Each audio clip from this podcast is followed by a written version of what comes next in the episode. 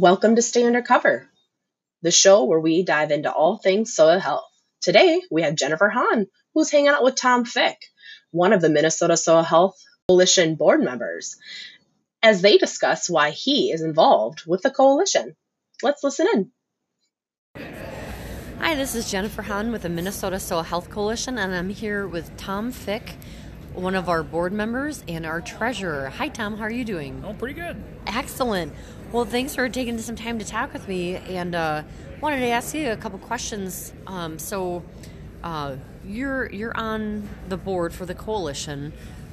What what made you want to be a part of this, and what experience, um, you know, in your own life, kind of made you interested in interested in this?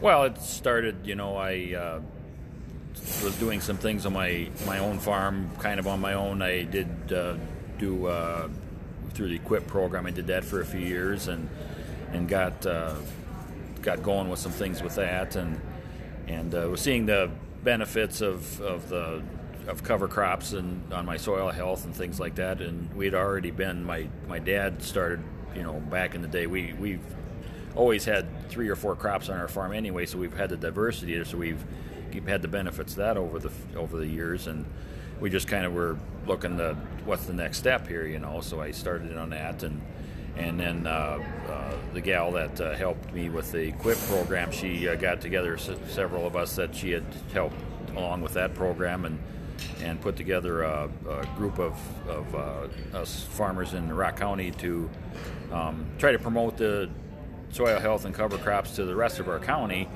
and uh, started a, a, local group, and that's kind of how I got started with uh, helping other people see the benefits of this, and they kind of snowballed there, and, and had a few field days at my place, and uh, and uh, had Jennifer come and do some demonstrations there, and then about a year ago, I got an email from her saying, "Would you like to be on this coalition thing that we're trying to get going in Minnesota here. And, uh, I said, yeah, I suppose. And, yeah. and that's kind of went from there. And I showed up at their first organizational meeting, and all of a sudden my name is up on a whiteboard as being a candidate for one of the board members. So I was like, yeah, why not?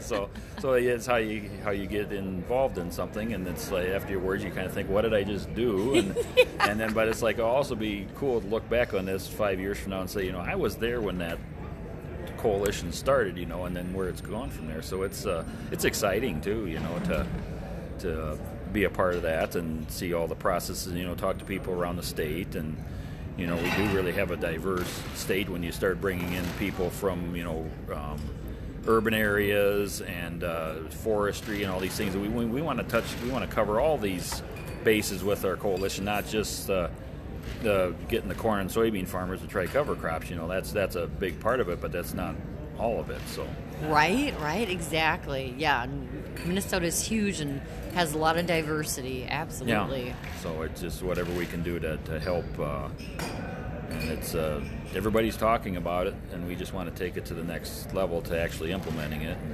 Right, right. Go from there. So excellent. Well, thank you for your time today, oh, you Tom. I really appreciate it. So good enough. All right.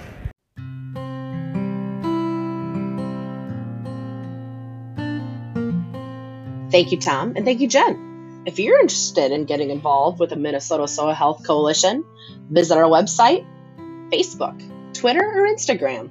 And remember, stay undercover.